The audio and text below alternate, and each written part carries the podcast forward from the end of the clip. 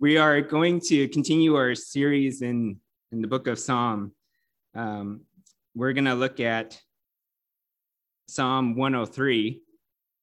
Um, and yeah, it's it's been a long time. Um, you know, it's definitely nice seeing uh, you know all of you in person. It's def it's totally different when I'm behind a computer screen and um, just seeing some of you already kind of um, it already warmed my heart a lot.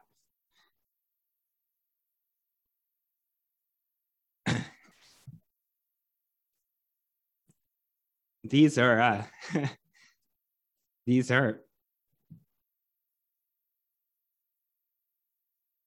I'm not sad. I'm just overwhelmed with joy. Um, just see the the church, brethren, See, this is what I miss. It's just uh, you guys showed this to us um, even at the start of the pandemic. Um, you know, you guys brought food to my family, uh, and it just speaks about your your character.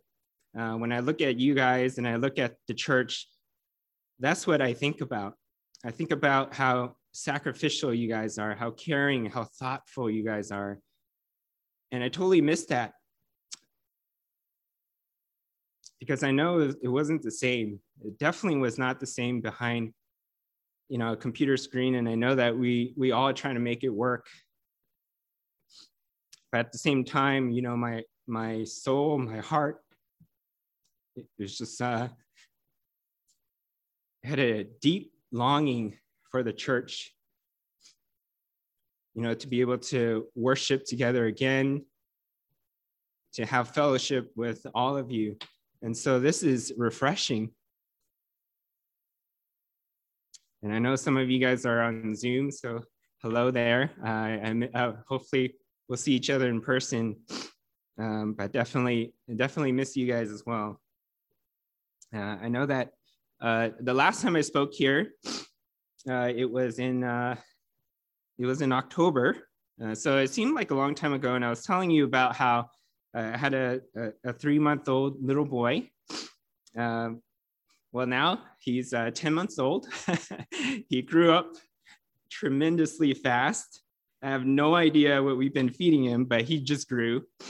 Uh, he's been an absolute joy, and uh, you know, even now I can already see, you know, the the little sinner that's coming out uh, from within uh, he's definitely more defiant.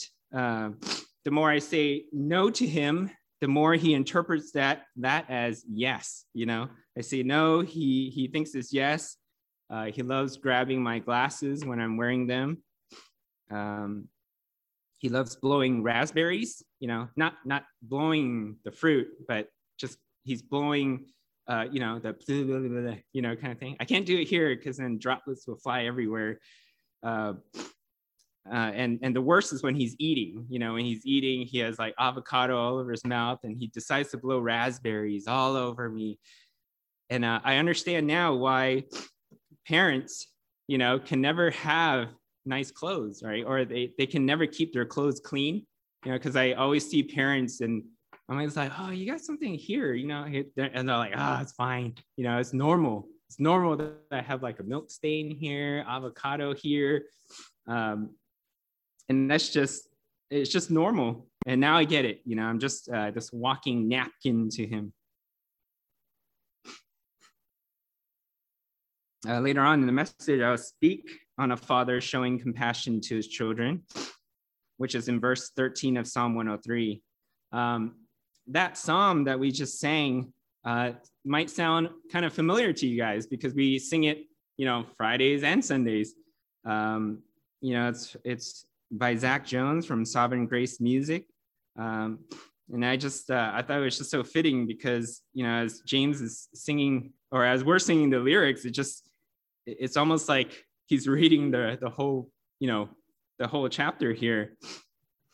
Um, and also, by the way, uh, James, cool setup. I, I really like that setup. You sound really clean. Uh, and thank you for leading that song. how appropriate that, you know, we're studying Psalm 103 and we're singing Psalm 103.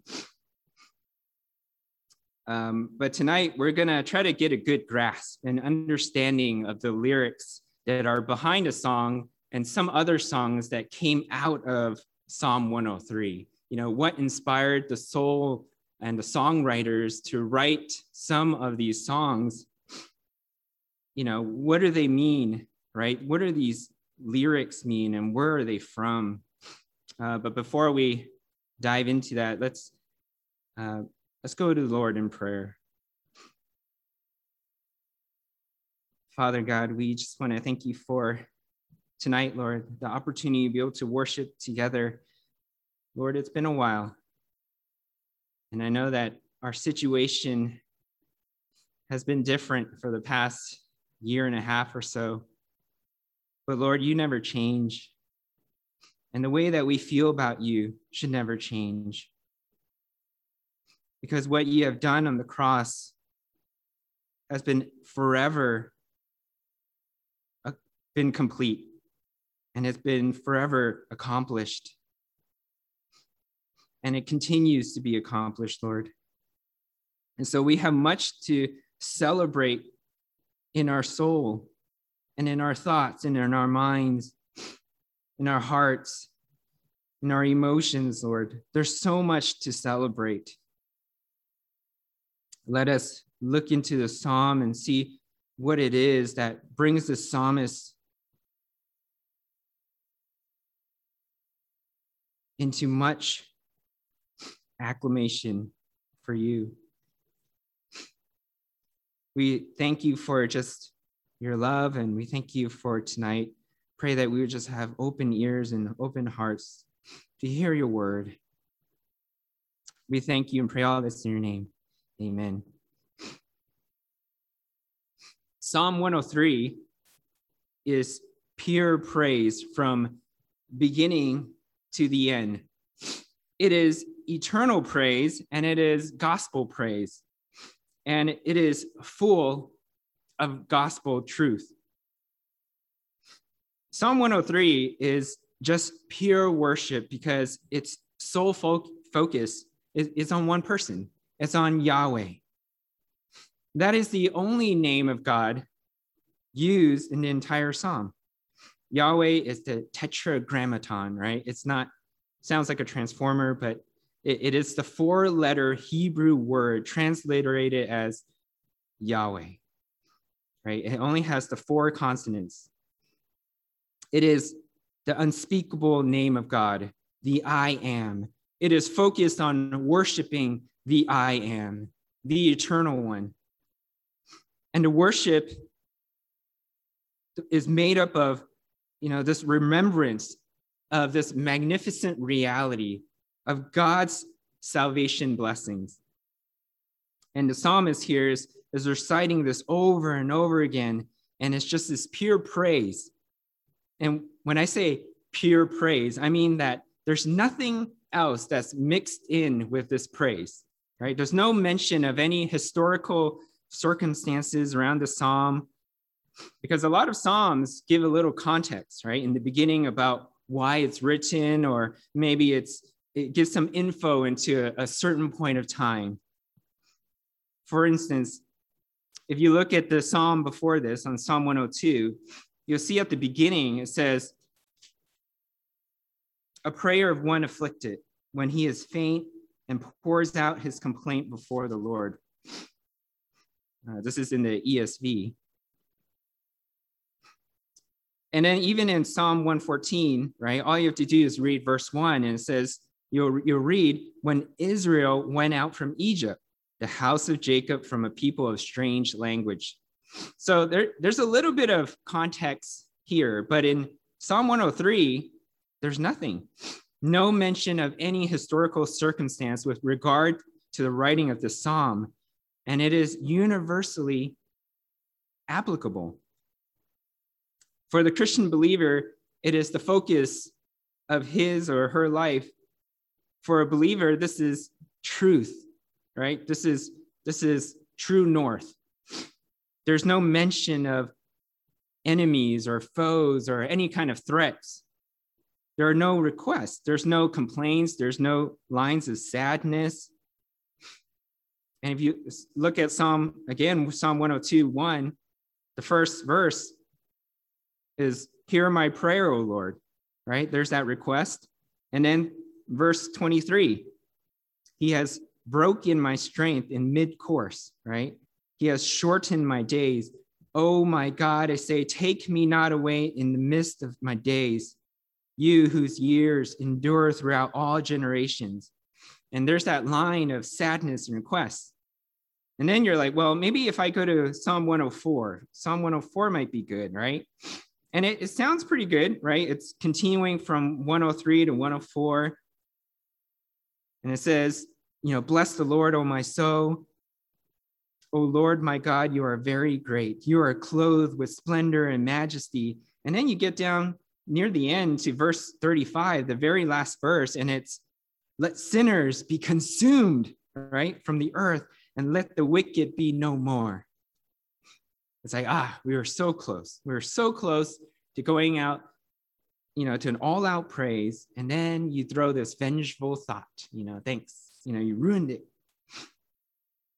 But this is what Psalm 103 is, right? It's all joyous and thankful, overflowing praise. And, and, it rises from the heart of those who have been given full and eternal salvation. And there's no other, there's no other pure outburst of praise that exists in scripture. This is a full, all in praise. And you can see in verse one to three, it starts with four alls. It says, verse one, right? Bless the Lord, O my soul, and all, all that's within me.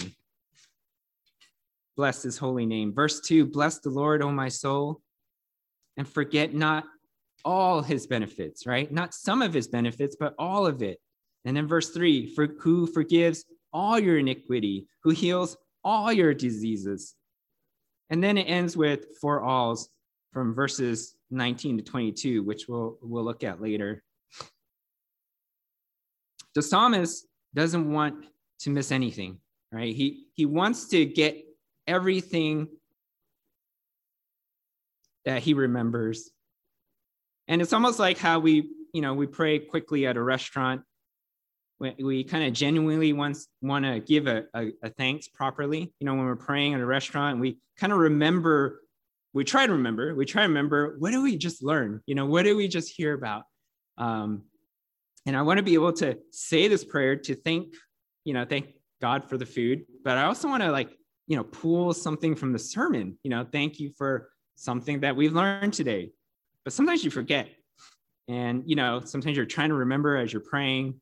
Uh, and so, you know, time goes on and then your, you know, your prayer turns into like three minutes and all that food, that steam comes into like people's senses, and they're like, "Oh, come on, hurry up, you know, just say amen so I can eat."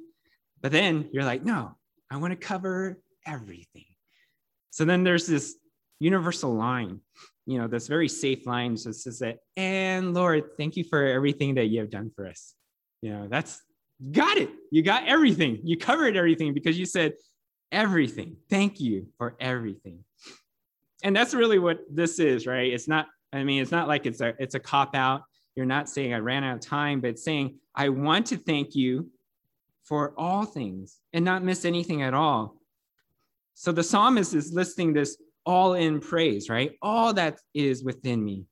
Bless his holy name. Everything. I want to pull out everything that I know. All that is within me. Bless his holy name. And forget not all his benefits. I'm going to go throughout the whole entire scripture and try to remember every single benefit if I can.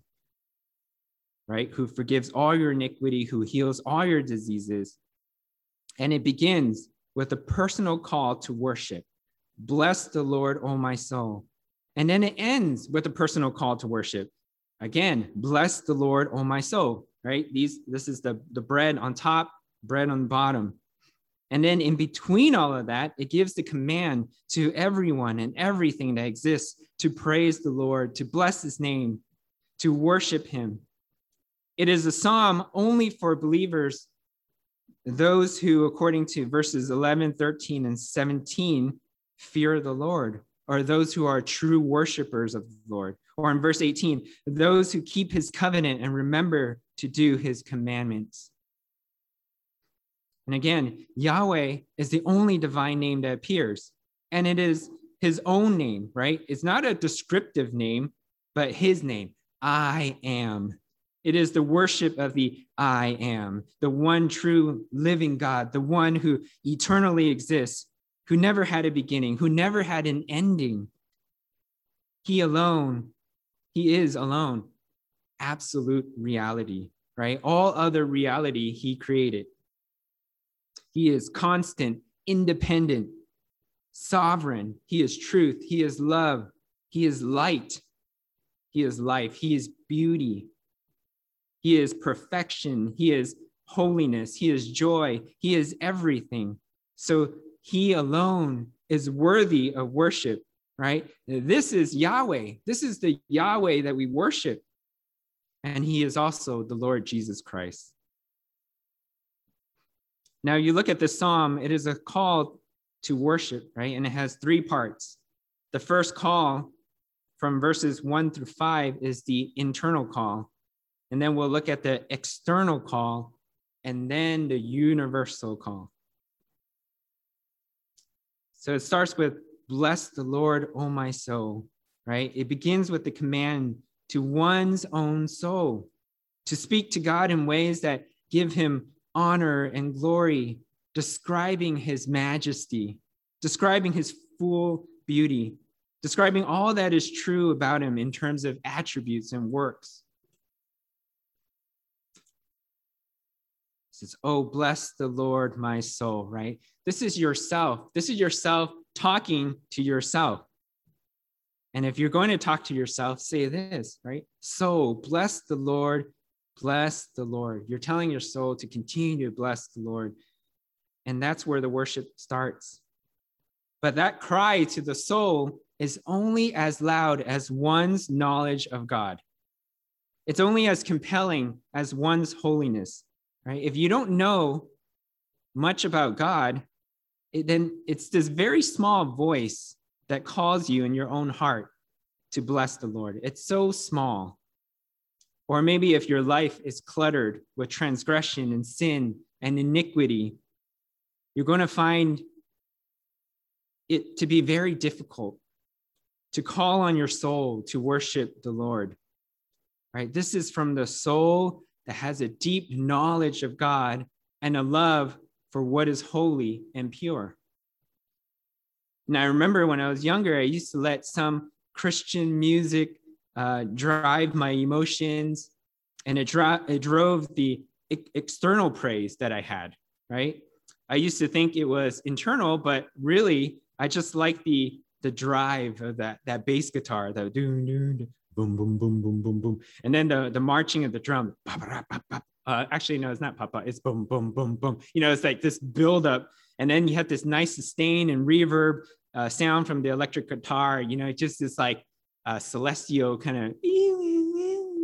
But then you have the boom, boom, boom, boom, and it's just okay. I'm not making it very sound very nice, but but you kind of get the point where you know I'm listening to this music. There's this tremendous build up and it's driving your kind of emotions to worship the Lord, right?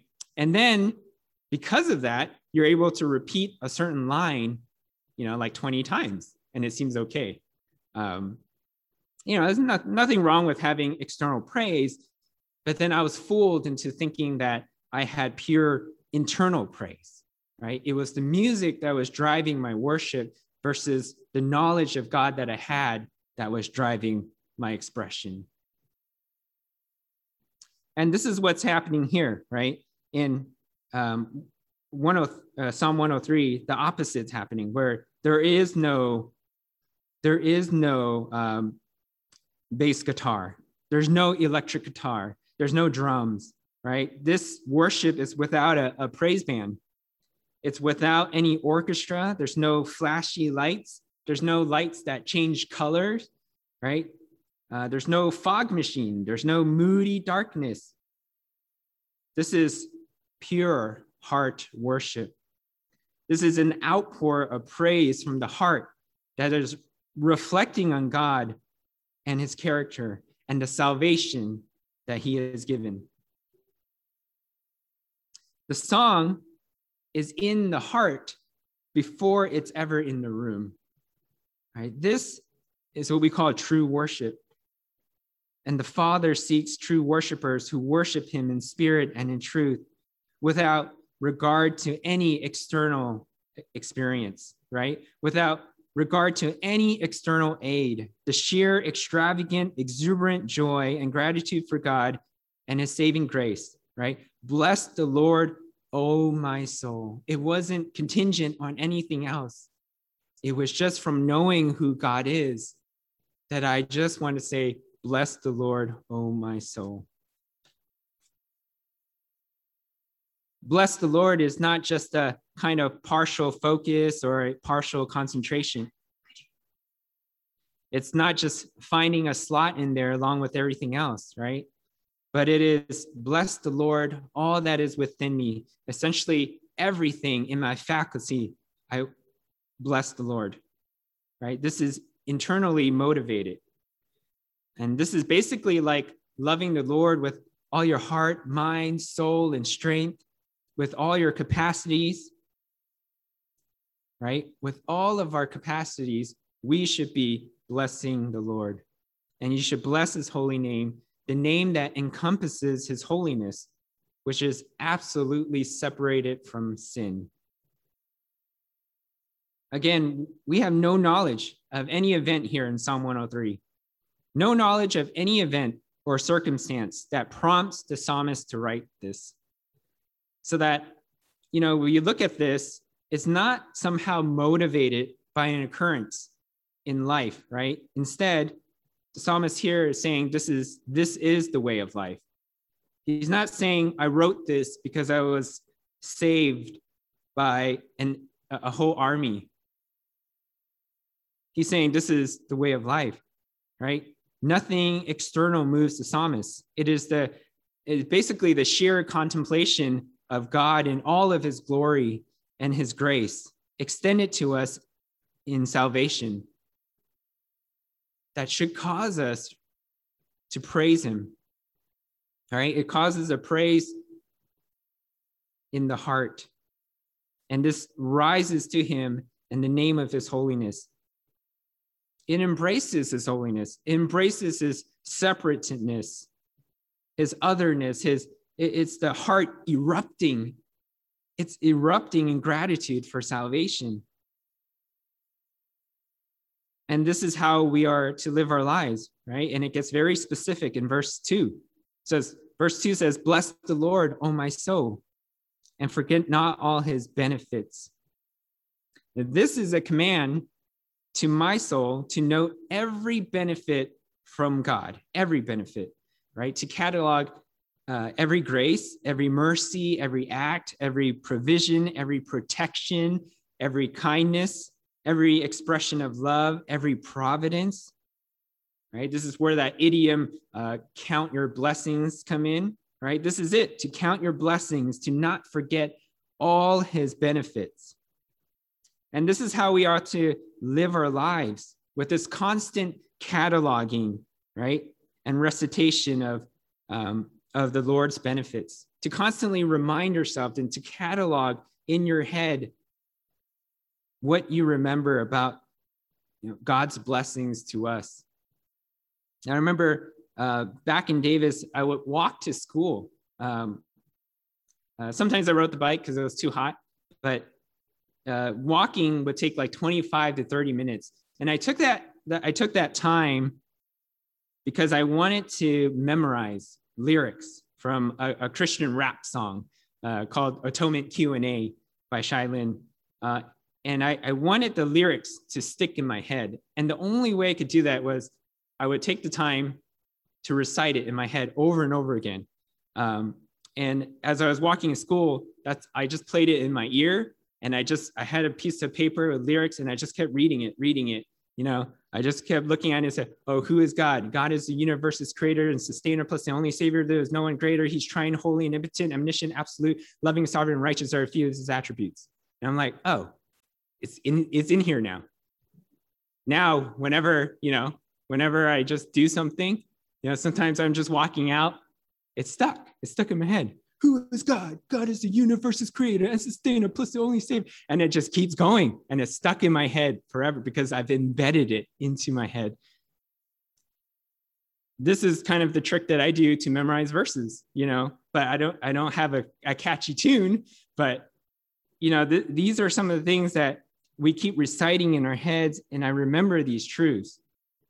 And I'm sure that most of us today have missed that opportunity, and we haven't said anything, you know, about thankfulness, you know, to the Lord, except maybe when we pray for food, right? We kind of remember to to pray when we're, you know, we thank the Lord for the food and you know we bless the food you know thank you fried chicken you're I hope you're so good to my body. You know, I know you're deep and oily and uh, yeah, just not good for my arteries, but bless you, you know. But do we recite some of the blessings, right, of who God is while we're taking a break from work, as we're driving somewhere, we're we're you know studying for school. This is how we ought we are to live our lives right? This is the, the fountain of praise. And just imagine what relationships would look like, either in, in marriage or in home or with your friends, any other kind of situation. You know, if we were constantly cataloging the blessings of God, which are beyond our comprehension, and living in constant praise and worship to Him, then we wouldn't have time for the nonsense. We live our life catalog- cataloging all his benefits, and you'll live your life in joy, right? In your own joy, and you make joy for everybody around you. Because the benefits from God, they come nonstop at us. No one who, who has lived has been able to remember them all. So none of us comes close to worshiping in the way we ought to worship right? To worship like this is exactly what God demands, and it is what God deserves. But most of the time, this is not what God gets, right? And he gives us at least a list to start with. So he says, Here are the benefits. And he says, Look at verse three, right? Who forgives all your iniquity, who heals all your diseases. Do you remember this? You know, do you remember this when you accepted Christ? This is the first of God's gifts to the penitent sinner who has become a true worshiper. This is salvation. This is the door to all of the treasure house of divine grace and mercy. This is the, the beginning. This is the first gospel statement. Right? The gospel, the good news is that God forgives all your iniquities. That's the good news, right? It's not about a happy life. It's not about purpose. It's not about fixing your life so that you can be super fulfilled. It's not about giving what you want. The good news is that the forgiveness of sin by which you escape hell and enter heaven, that's, that's what we want to celebrate.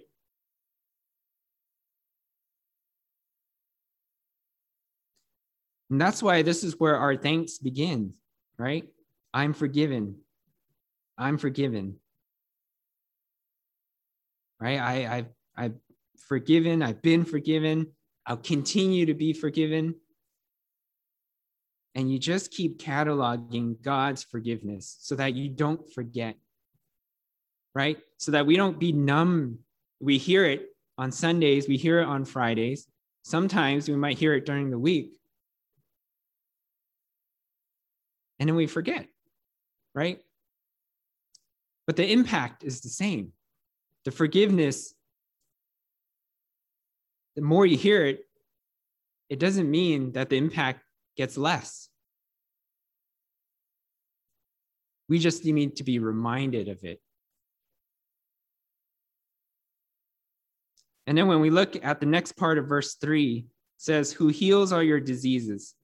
And some people think that this means you know, your physical diseases, but it doesn't um, because it's it's a parallel statement to what we just read, right? Who forgives all your iniquity, and He does actually forgive all your iniquities. So whatever healing all your diseases means, it has to be as comprehensive as the forgiveness of your iniquities.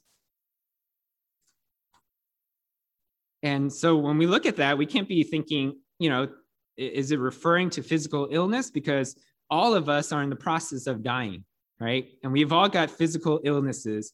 But what he's talking about here is healing of our spiritual diseases, the diseases of the soul.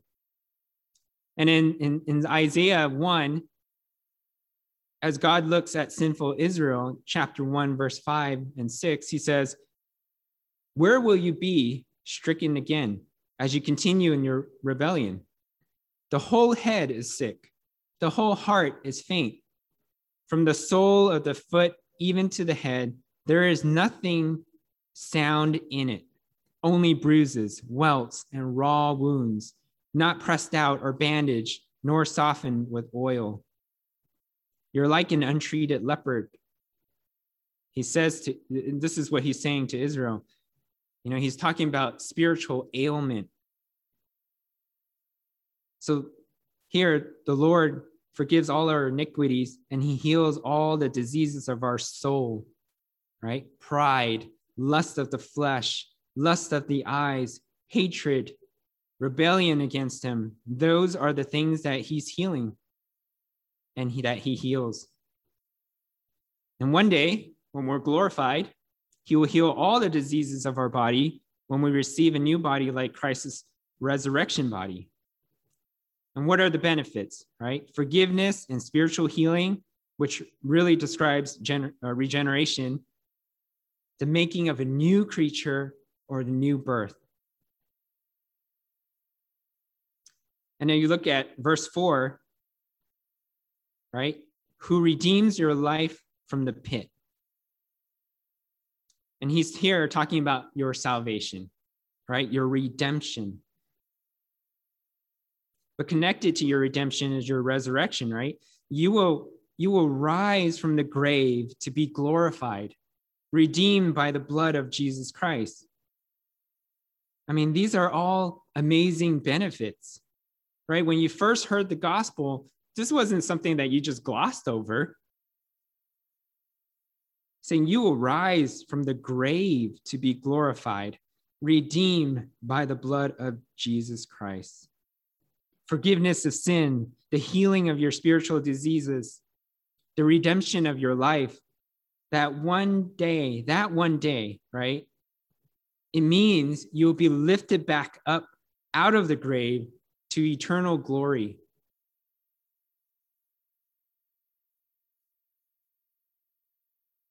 And in the meantime, while we wait for that,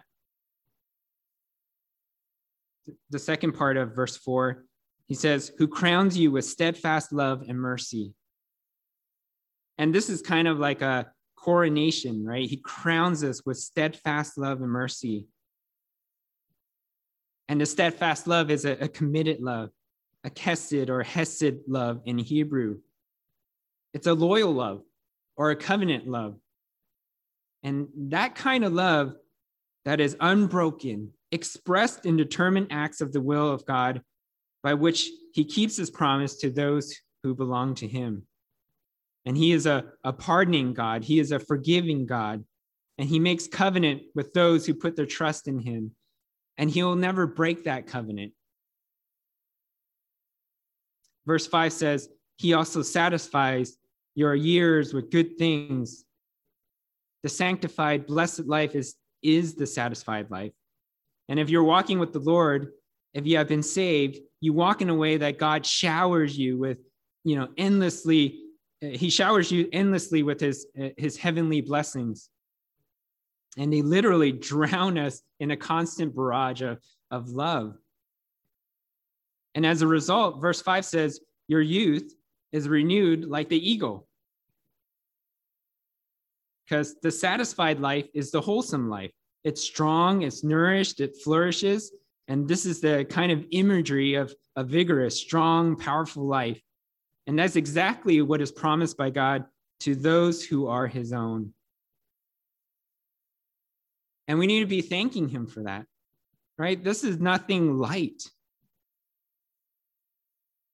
We need to be thanking him for the forgiveness of our iniquities, for healing all our spiritual diseases, for redeeming us, for resurrecting us from the grave, for crowning our lives with committed covenant love. And by that love, pouring out acts of compassion on us and satisfying us with every good thing, every good thing that pours life and vigor into our spiritual lives. This is what it means to be blessed by God.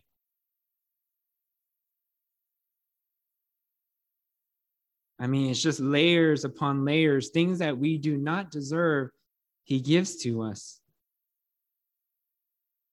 And so, in turn, we bless Him back. You know, it means to speak well of His greatness and goodness, and it and really mean it from the depths of our soul. So, the first call to worship is internal, and the second call is external. And look at verse six. Psalmist moves from beyond speaking to his own heart, and he speaks of what God does for everyone who comes to him. Verse 6 says, The Lord works righteousness and justice for all who are oppressed. Verse 7 says, He made known his ways to Moses, his acts to the people of Israel. So God has revealed his redeeming purpose. God has revealed his righteous nature he has revealed his judgments. And he started with Moses at the first five books of scripture. And then he gave his revelation to the sons of Israel so that from the beginning, from Genesis right on through the old, the whole Old Testament, we know about God's redemptive purpose. And we know, as verse six says, literally, Yahweh is always working total righteousness. He is always working in perfect righteous ways, according to absolutely righteous principles. And therefore, he is undeviating in the correctness of his judgments, right? His judgments are exact. He provides righteousness for those who are captives to sin, and yet his judgments are righteous. And this is the riddle of the Old Testament. Now, how can God provide compassion and righteousness to sinners and somehow still be just. But that riddle was solved in Isaiah 53. And the answer is he can give us mercy, grace, and forgiveness because he punished Christ in our place. And this is God's redemptive plan right? The only thing historical that we kind of see in the entire psalm, in Psalm 103, is verse 7, which is a, a general reference to the Old Testament as a point of revelation of God's character, nature, and redemptive love. Then, starting in verse 8, he gives us he gives all of us reason to bless the Lord, right? Look at verse 8. It says, The Lord is merciful and gracious, slow to anger, and abounding in steadfast love. And we know all these things, right? And as we read the Old Testament, they're all spread out. You know, in every chapter, we, we understand slow to anger. And then we look at verse 9. He will not always chide, nor will he keep his anger forever.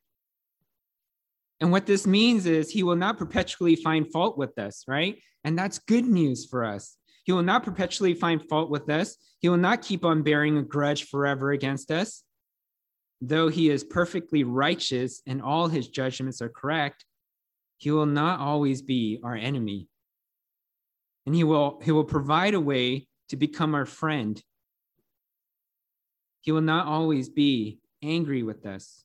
And that's good news.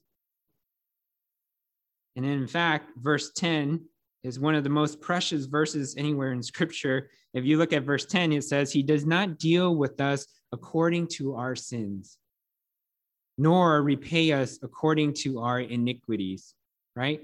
That's plenty of reason to bless the Lord, right? If He did that, if He repaid us according to our own iniquities, we'd all be in hell.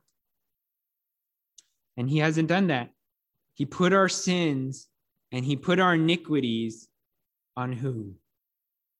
On Christ. And so now, as Christians who belong to the Lord, we still have sins.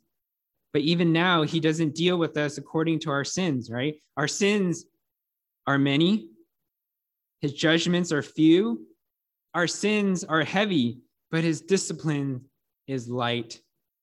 We are weak, but he has not crushed us. He only wounds us and then heals us. Our sins have been continual and persistent. His blows are occasional and light. Our guilt is heinous and provocative. His forgiveness is patient and merciful. And John Calvin said, He wonderfully blesses those he might justly destroy.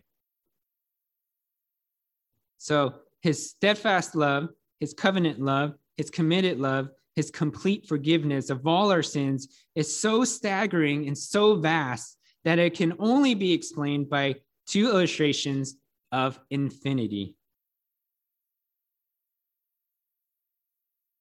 And if you look how he explains this kind of mercy and this kind of salvation, it's in verse 11.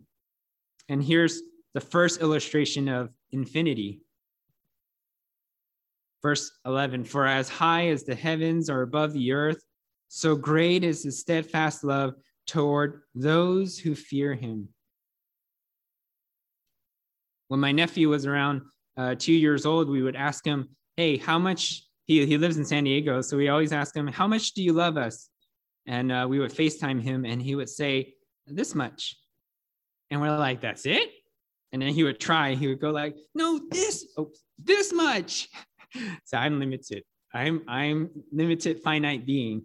Um, but he would say this much, and then we would say how high. And he'd be like this high, and we're like that's it. And he would like this high, you know. Um, and he would we would keep keep stretching him. We say that's it, you know, that's it. And he he keep trying to go higher and higher, uh, but we didn't want his uh, shoulder popping in. So, uh, but he he is trying to demonstrate to us how much, but we're so limited. But God, He loves us with a committed and covenant love that is infinite and has no bounds, right? Has no plastic shield around Him. God doesn't have to use that kind of hyperbole.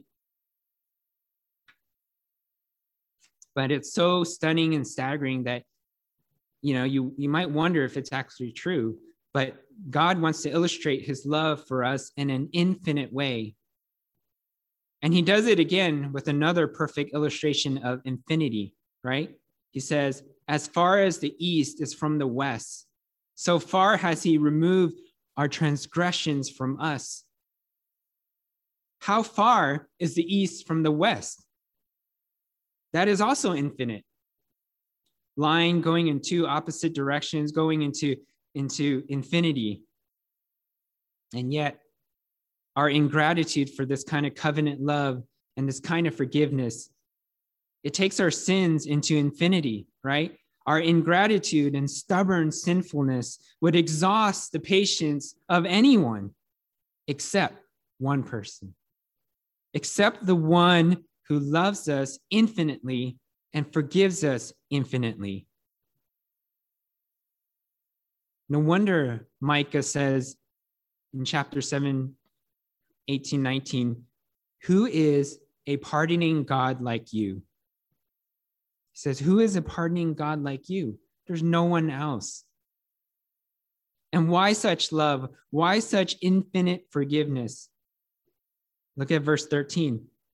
Because just as a father has compassion on his children, so the Lord has compassion on those who fear him for he himself knows our frame. He's mindful that we are but dust. He loves us like like this because we because he is our father. He's our father. He has compassion on us as a father has compassion on his children. So the Lord has compassion on those who fear him, those who worship him, true worshiper. Right? He gets it. He knows our frame, he knows our human structure. He's mindful that we started out as dust and we go right back to dust. He understands that. He knows the feebleness of our, of our will. He knows the strength of our sinful impulses. He knows the violence of our selfishness. He knows the readiness of our disobedience. And he knows the easy disruption of our prayer, right? The fragile character of our joy. He knows all that.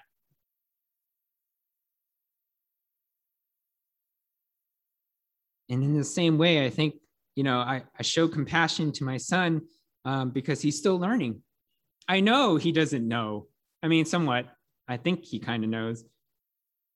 But at the same time, I don't think he really knows. Um, but, you know, I, I try to be compassionate with him. I understand why he doesn't. He thinks it's funny.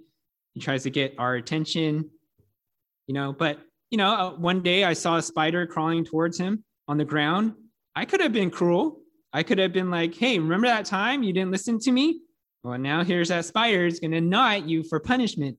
You know, ha, got you back. Right. I mean, I don't. I don't let him get bit by that spider. I hate spiders, but I hammer fisted that spider like like Hulk, you know, bah! And then I left the room because I was like, oh my gosh, there's a spider on my fist and it's uh so gross but I try to remain strong for him, you know, try to show him that, you know, it doesn't faze me. But then I went to bathroom like, ah. And I came back out and said, no problem, dude. Next time, you gotta listen to me, you know? But God's compassion is even greater than mine. He knows, verse 15 says, right? He knows that we're just like grass, like a flower of the field. We flourish. And the wind passes over, it is no more. It places acknowledges, its place acknowledges it, it no longer. Right? We're here and then we're gone. That's how fragile we are. But he is infinite and we're this little pile of dust that blows away. And he understands our meager strength, but he's not like us. He is not like us. And he extends to us his steadfast love. Right? Verse 17, that is from everlasting to everlasting. Right? This is a, another statement of infinity. And what this means is that as long as God has existed, he has had this covenant love for his people, right? It didn't start when you believed. There was never a moment in the mind of God when he didn't love his own. In, in eternity past, before anything existed but the Father, Son, and Holy Spirit, God had full covenant love extended toward those who had not even yet been created from electing love to glorifying love, you are loved by God. You were chosen in him before the foundation of the world. He loved you in Christ before time began, and he will love you in Christ when time is over. The commitment love of God for his people is as eternal as God is, right? There's no time with God. He doesn't learn anything. He doesn't arrive on a new idea. He doesn't come up with new people to redeem. He has always loved his own as long as he has existed. And God's love is passionate. God's love is emotional. It is parental. It is protective. It is vast. It is constant. It is omnipotent. It is infinite. It is active. It is, it is to the point that it will never change. He has always loved you. He has always loved you, and he will always love you, right? And who does he love? Look at verse 18. Verse 18 says, To those who keep his covenant and remember to do his commandments, those who worship him, true worshipers who manifest the truthfulness of their worship by remembering his law, right? Those who are, are the faithful and the obedient were saved by grace, but our salvation is manifest by our obedience. And then there's a there's a final call to this to praise. So we we we saw the internal call, we saw the external call, and now there's this universal call in verse 19. It says, The Lord has established his throne in the heavens, and his kingdom rules over all. So there is a there is a king far greater than David, far greater than any other king. There is a king over all, and it is the Lord. And since he is over all, the psalmist says in verse 20, it says, Bless the Lord, O you angels, you mighty ones who do his word, obeying the voice of his word. And if you just look at that verse 20, four things are said about the angels, right? They are his, they are strong, they are obedient, and they serve him. They are forever worshiping him. Their voices are never silent, and the psalmist calls on them to keep blessing the Lord. And then in verse 21, he reaches beyond the angels, beyond the personal being, and says, Bless the Lord, all his hosts, right? Hosts. What does that mean? What does he mean by hosts? And if you look at Deuteronomy 4:19, where it says, All the hosts of heaven are the sun, the moon, the stars. So he's literally calling on all the created universe even the inanimate elements of it. And he's saying, Praise the Lord. And it reminds me of this song, and perhaps this is where the song comes out of from Psalm 103, but all creatures of our God and King, right? All creatures of our God and King, lift up your voice and with us sing, Alleluia, Alleluia.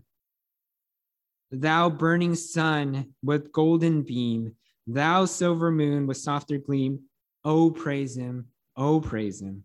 Alleluia, alleluia, alleluia. Right? All creation is called to praise.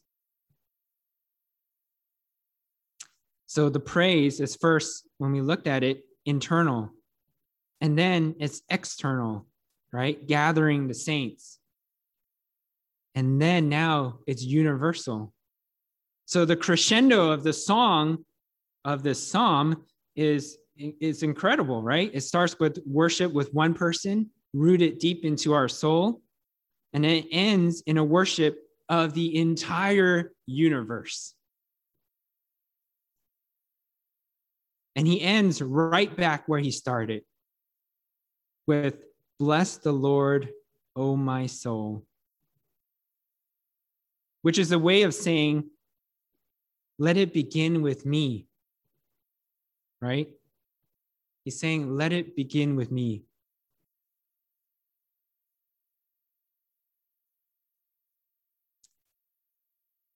It was 1974, and there was a little boy born in England. And this little boy was born into a very dysfunctional family. His father committed suicide when the little boy was seven. He didn't know that his father had taken his own life until he was 10 and had left some scars on him. His mother remarried to a very abusive stepfather who eventually ended up in prison for abusing the family. Then we later find out that this little boy was also sexually abused. Hard life for that little boy in England. Sometime later in his youth, he went to a mission meeting in England where he heard the gospel and was converted to Christ. And he's a very good musician. And in wanting to celebrate what Christ has done in his life, he started to write songs. And he came to Psalm 103. And he wrote a song on Psalm 103. And that song is 10,000 Reasons. And that little boy was Matt Redman. And 10,000 Reasons is his expression of Psalm 103. Now, as we learned in Psalm 103, there are a lot of things to give thanks for, and a lot of things to recall for what the Lord has done for us. Not only in his redemptive plan, but his sacrificial love. And in the crowning of his sons and daughters. There is so much more. But for Matt Redman to write 10,000 reasons, that's a good start for us. You know, every day as we live our lives, sometimes we barely make it through five reasons. But 10,000 reasons is a good start because this is his expression of Psalm 103. And my question for you tonight is what is your expression? How much do you recite in your head the joys and the praise that this psalmist has?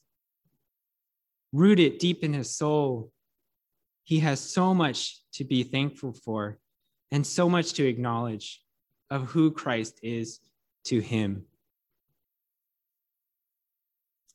So as we sing in the future, as we sing one, oh, Psalm 103, and even now, as James is going to lead 10,000 Reasons, I want this to be an anthem of your soul, to remember that he has forgiven all your iniquities and he redeemed your life from the pit. And on top of that, he crowns you with his steadfast love and with his mercy. So let us sing.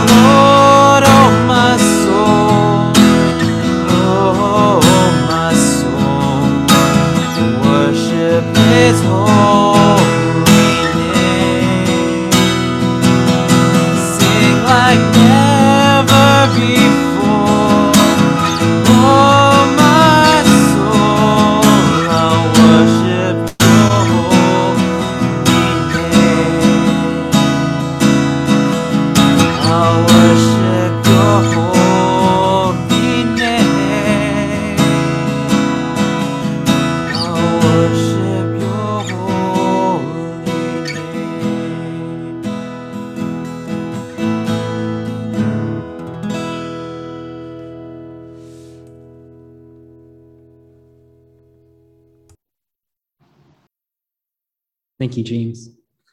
Let's go to the Lord in prayer. Lord, amen to that. Lord, we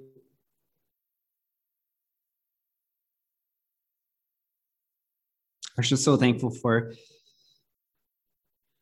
all that we have, all that we are, Lord. There's so much to be thankful for, and yet oftentimes we forget to count the blessings. But may we never forget. May we strive to uh, remember just all that you have done. To remember your benefits so that everything within within us can bless your name. The great i am yahweh. And that these blessings would be communicated into our heart in the very fiber of our soul lord. So that in everything that we do lord we would just be moved and we would be transformed to serve you well, Lord, to be in your word, so that you alone would be glorified. To remember that even as uh, even as we uh, work, go to school, drive, that there's something much greater that you have done for us.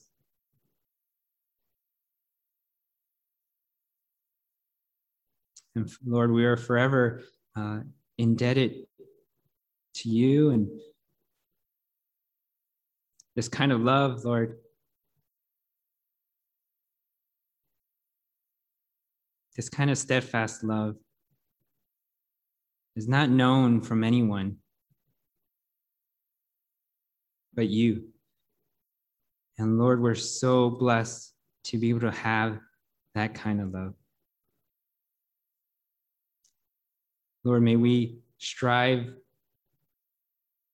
to spend time with you, to read your word, to have quiet meditation on your goodness and your kindness.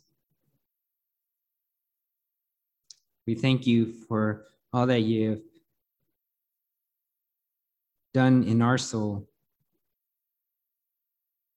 and for a life of salvation, Lord, so that one day we will be with you for all eternity. And that's something for our souls to say, Bless the Lord. We thank you and pray all this in your name. Amen.